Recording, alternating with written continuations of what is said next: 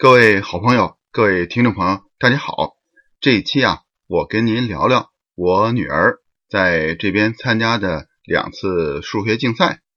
呃，一直呢我就没讲女儿上学的事情。呃，以前曾经有的朋友提出过，让我多讲讲呃小孩这边上学的情况。但是呢，呃，我想了很长时间，也没想出足够的内容能凑成一期的。呃，最近呢，因为我女儿。参加过这两次数学竞赛，所以呢，我觉得我有些感触，可以在这边跟大家聊一聊。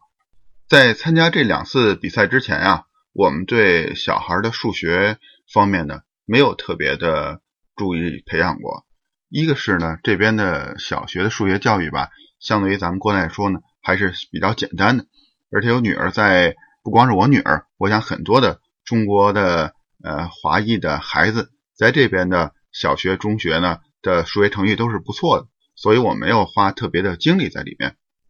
第一次比赛呢是在三月十八号那天，呃，比赛的地点呢就在我们这边的温莎大学。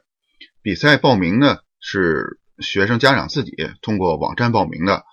也就是说呢，在温莎地区的学生从一年级到十二年级自愿在网上报名，呃，一般是家长报名了。呃，这个报名的费用呢是十七加元，呃，然后考试呢，并不是说每个年级都有自己的题目，它是是呢，一二年级一个试卷，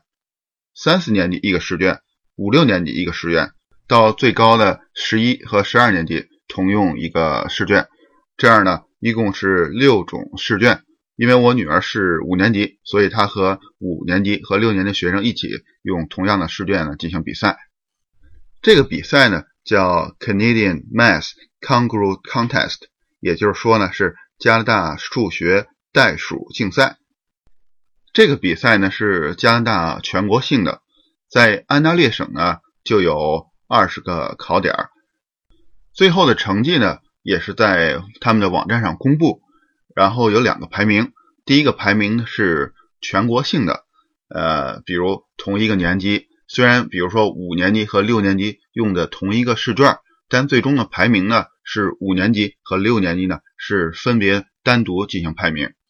排名呢有两种，呃，第一个呢是全国的，呃，比如说五年级在全国成绩在前八十二名的学生，我看到是这样的，在他们的网站上，呃，这个前八十二名学生他们的排名。第二种排名呢就是。呃，各个考点，比如说温莎这个考点，五年级的前三名呃考生是谁？同时呢，呃，他没有给出各个学生的具体成绩，只有一个排名的顺序。怎么来准备这个考试呢？在他的网站上啊，有历年的考试的题目，所以对我们来说也很方便。我们只要在他网站上呢，把这些以前的题目下载下来，以前的试卷呢下载下来，打印出来，让我女儿做就可以了。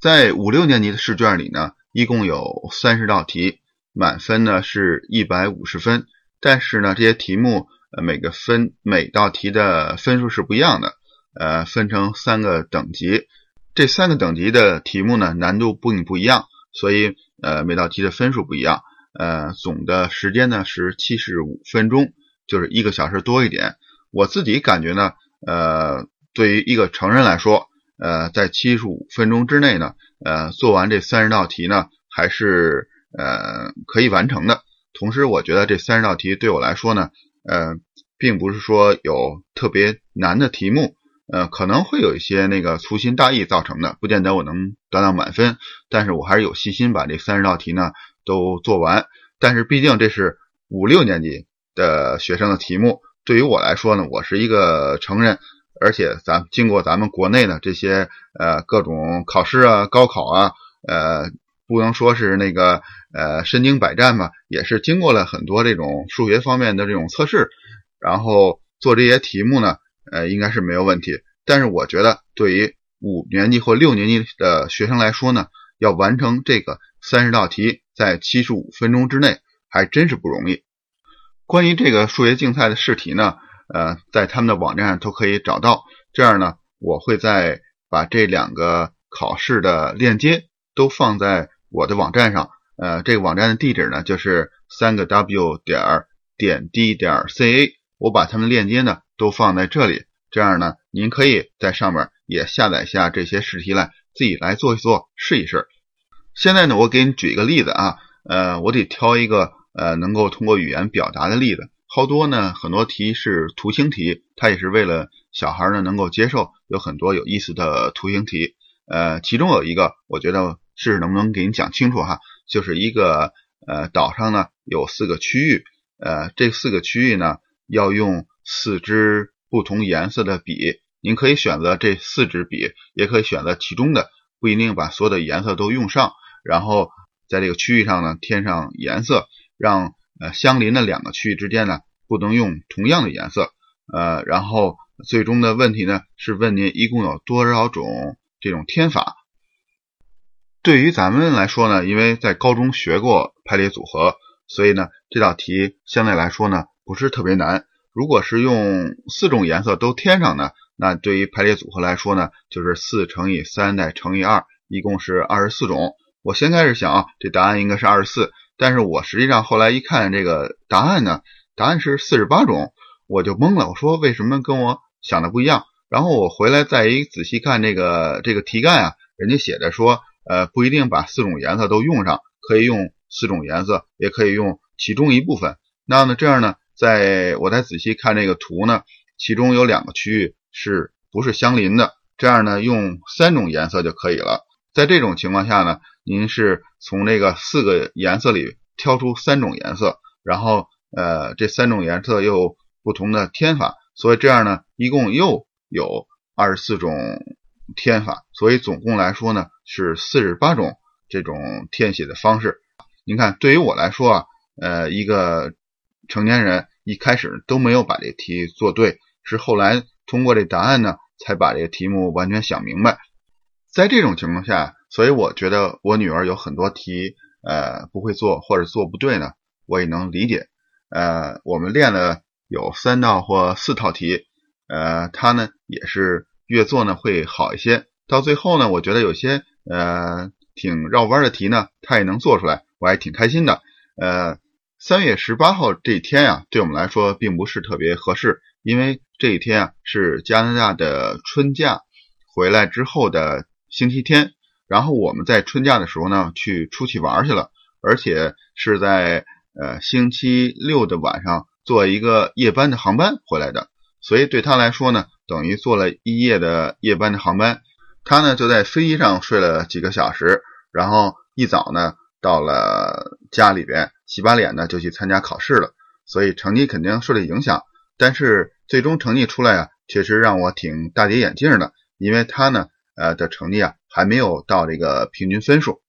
我看了一下在康古鲁他们网站上的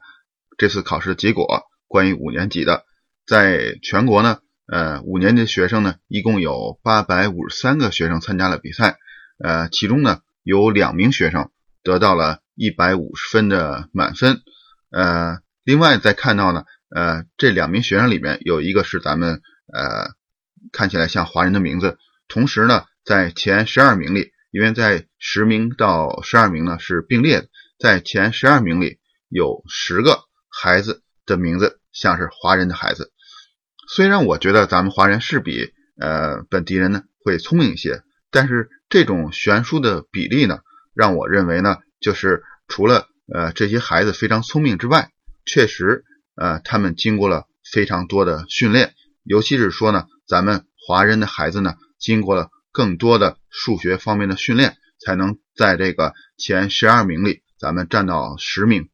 再看，呃，在五年级里的前八十二名的学生，呃，也能看到大多数都是华人的名字。同时，除了这个华人比例呢占了非常大的比例之外呢，就是从城市的名字里，我也可以看到大多数的城市都是省会的城市。同时呢，一些呃，比如小城市呢，我就不认得。但是在呃很多在安省的呃这些城市名字，都是集中在以多伦多地区，就是大多地区的周边。从这点呢，我也呃得出一个结论哈，个人结论不见得正确，就是在这些呃大的城市和大城市周边的，像这种大多地区，他们的家长对孩子教育呢，可能比我们这些小城市呢更重视一些。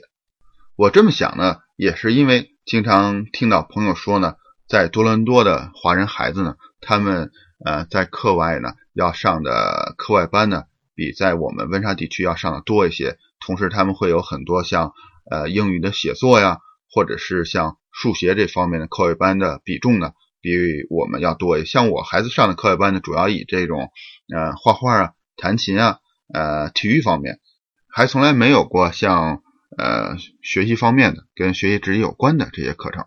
呃，但是经过这一次吧，也给我一些呃思考。比如说，呃，像在加拿大，我们也希望，尤其是在安省这几所好的大学，像多伦多大学、滑铁卢大学，我们也希望孩子呢能够上这些好的大学。从这几个呃名牌大学毕业之后，肯定会比普通大学毕业之后所能获得的。工作机会呢和层次呢是不一样的，所以是否对我来说应该呃更加呃注重小孩的在呃学习方面的这种呃培养啊时间的投入啊，还是基于像我们现在这种散养呃想干什么想玩什么玩什么呃到底是哪个方向，也是一个呃今后要考虑的问题。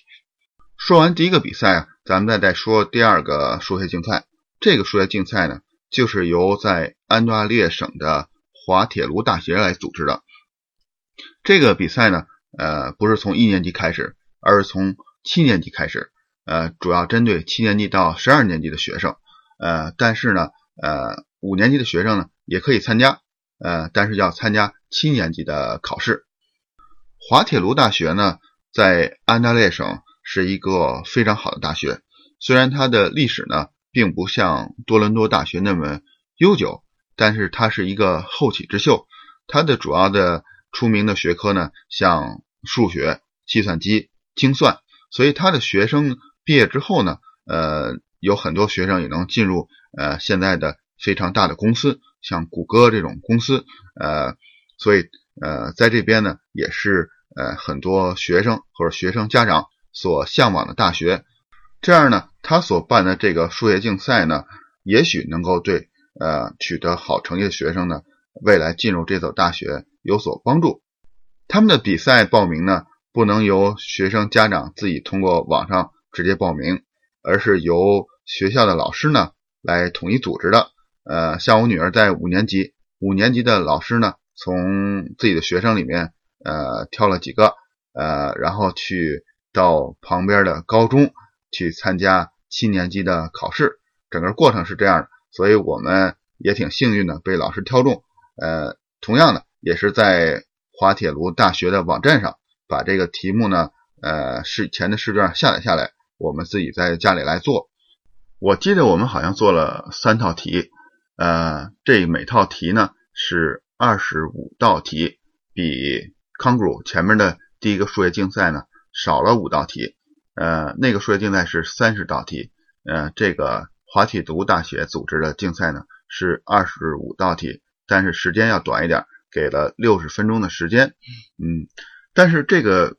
这个是次要的，重要的是这两套呃两种比赛呢，他们题目的风格呀有很大的差别。虽然个别题目有相似，但是总体来说呢，在滑铁卢大学的这个比赛呢，它的前二十道题是非常容易的。呃，对我女儿来说呢，她基本上做前二十道题呢，呃，只会是基本上只会是因为马虎，才会出现这种错误，基本上她都可以做出来。但是后五道题是非常难的。对我女儿来说呢，后五道题她可能只有一道题能够连猜带蒙的能够做出来，另外四道题呢，呃，基本上是无从下手。对我来说呢，对一个成年人来说呢。呃，这后五道题呢，呃的前四道，呃基本上呃还可以做出来，呃花一些精力，呃但是最后一道题，呃我觉得我能做出来的可能性很小。这里呢再给您举个例子，在两千零七年的呃最后一道题，它的题目是这样的：在从一到两千零一十七这些数字里边，从这里边呢刨去二的倍数。刨去三的倍数，再刨去五的倍数，然后，然后呢，把剩余的数字求和，问这个和是多少？这道题我一看啊，其实我就就懵了，呃，因为从一到两千零一十七，就是有两千零一十七个数字，其中呢要刨到二三五的倍数，同时在除去二三五倍数的时候呢，呃，比如二和三呢，它们呃有一个共同的六的倍数，呃，所以在仅是把二的倍数拿走，把三的倍数拿走之后呢，呃，我们多拿了一遍六的倍数。同时，呃，如果再算到五的倍数呢，也会有这种类似的情况。所以这是一个呃，不单是要动这个脑筋，而是还有一个很多的计算的题。幸亏呢是可以带计算器的，所以我呃花了很长时间，呃，最终呢把这个数题呢好像做出来了。然后最终我的答案呢跟那个呃最终答案也是能够对应上，但是。我认为自己能够在这个呃一个小时之内把这些题目都做完，并且做对的可能性，呃拿到满分的可能性几乎是零。也就是说呢，呃滑铁卢大学的数学竞赛呢，前二十道题是非常容易的，相对来说容易的，主要呢靠后边的五道题拉开学生之间的差距。而呃袋鼠康古鲁这个数学竞赛呢，整体的难度呢要高一点儿。但是呢，没有特别难的题目。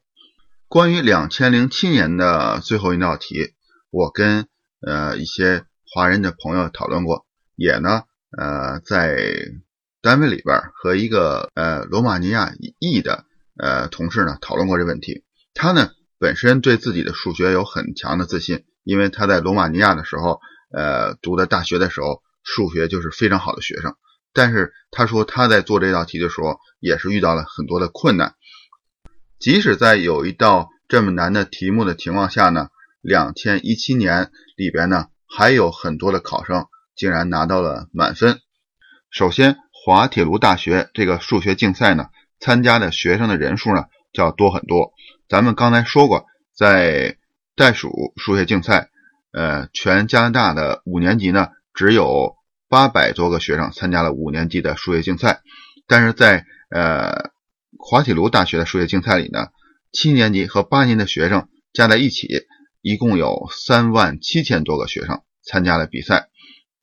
在这三万七千多个学生里面，呃，一部分七年级，一部分八年级的，各有几十个学生拿到了满分。看这些获得满分的孩子的清单呀，跟康古鲁。呃，袋鼠数学竞赛有一个非常相同的特点，就是大多数的孩子都是华裔的孩子，并且都来自大的城市。具体来说呢，主要集中在大多伦多地区和温哥华地区，还有蒙特利尔地区。虽然本身来说，在这些三个大的城市群里面，呃，主要人口呢也集中在这里，但是这个清单上。呃，获得满分的学生这么密集的集中在这几个地区，也说明了在小的城市和大的城市之间，从教育本身还有家长的重视程度上还是有区别的。值得一提呢是，不光是加拿大的学生参加了这个比赛，还有一些国外的学生，包括美国、土耳其、马来西亚和咱们中国的学生也参加了这个比赛。呃，有意思的是呢，呃，虽然参加。比赛的国外的学生，呃，没有加拿大本身的学生多，但是获得满分的学生反而比加拿大本身的学生要多一些。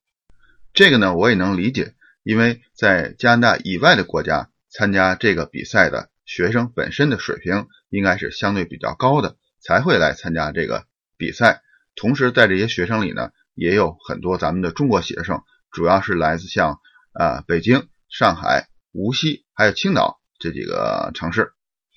前面呢就给您介绍了这两个数学竞赛的基本情况和我一些个人的看法。呃，具体到我女儿呢，呃，虽然以前在学校他们班级里，在这数学课程当中呢没遇到什么太多的困难，但是呢，通过这个数学竞赛呢，也确实看到了他跟呃我们城市本身的呃同年级的学生相比，呃有很大的差距。同时呢。跟在大的城市，像多伦多、大多地区的学生的差距呢，就是更明显了。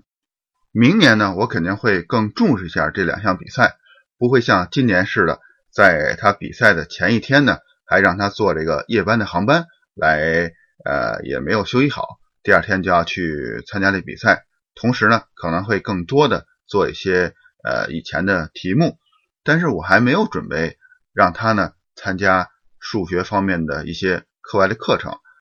因为呢，这也是来自我自己的一个疑问。一方面呢。呃，在这些数学竞赛中呢，获得好的成绩呢，肯定对孩子未来呢能进入好的大学是有帮助的。另外一方面呢，像我们这种呃智商平平的普通人呢，是否应该呃给孩子那么多的压力，或者让他投入非常多的时间呢，把这个单项的数学成绩提高呢，以获得一个更好的机会进入大学，但是丧失了能够呃。很多的室外的运动啊，丧失了自己的快乐呀，或者是一些机会，呃，提高自己的呃情商啊，呃，跟同学呃接触的机会啊，哪种选择对小孩的未来更好？呃，我们也不能确定。毕竟呢，上一个大学不是他的人生的终点，只是他人生的历程中的一步。这期呢，就跟您聊在这里了。呃，关于这两个比赛的考试的内容，呃，历史的试卷。都可以在他们的呃网站上找到。我把这两个网站的链接放在呃北美点滴的网站上了。您只要登录三 w 点点滴点 ca，呃点滴就是点滴的拼音，三 w 点点滴点 c 上面有一个页面呢，叫网站集锦，在这上面呢可以找到这两个比赛的链接。啊，当然了，这个网站集锦上我还搁了一些很多呃常用的。网站的链接，呃，也方便您的使用。好了，这期就跟您聊到这儿，咱们下期再聊。谢谢您的收听。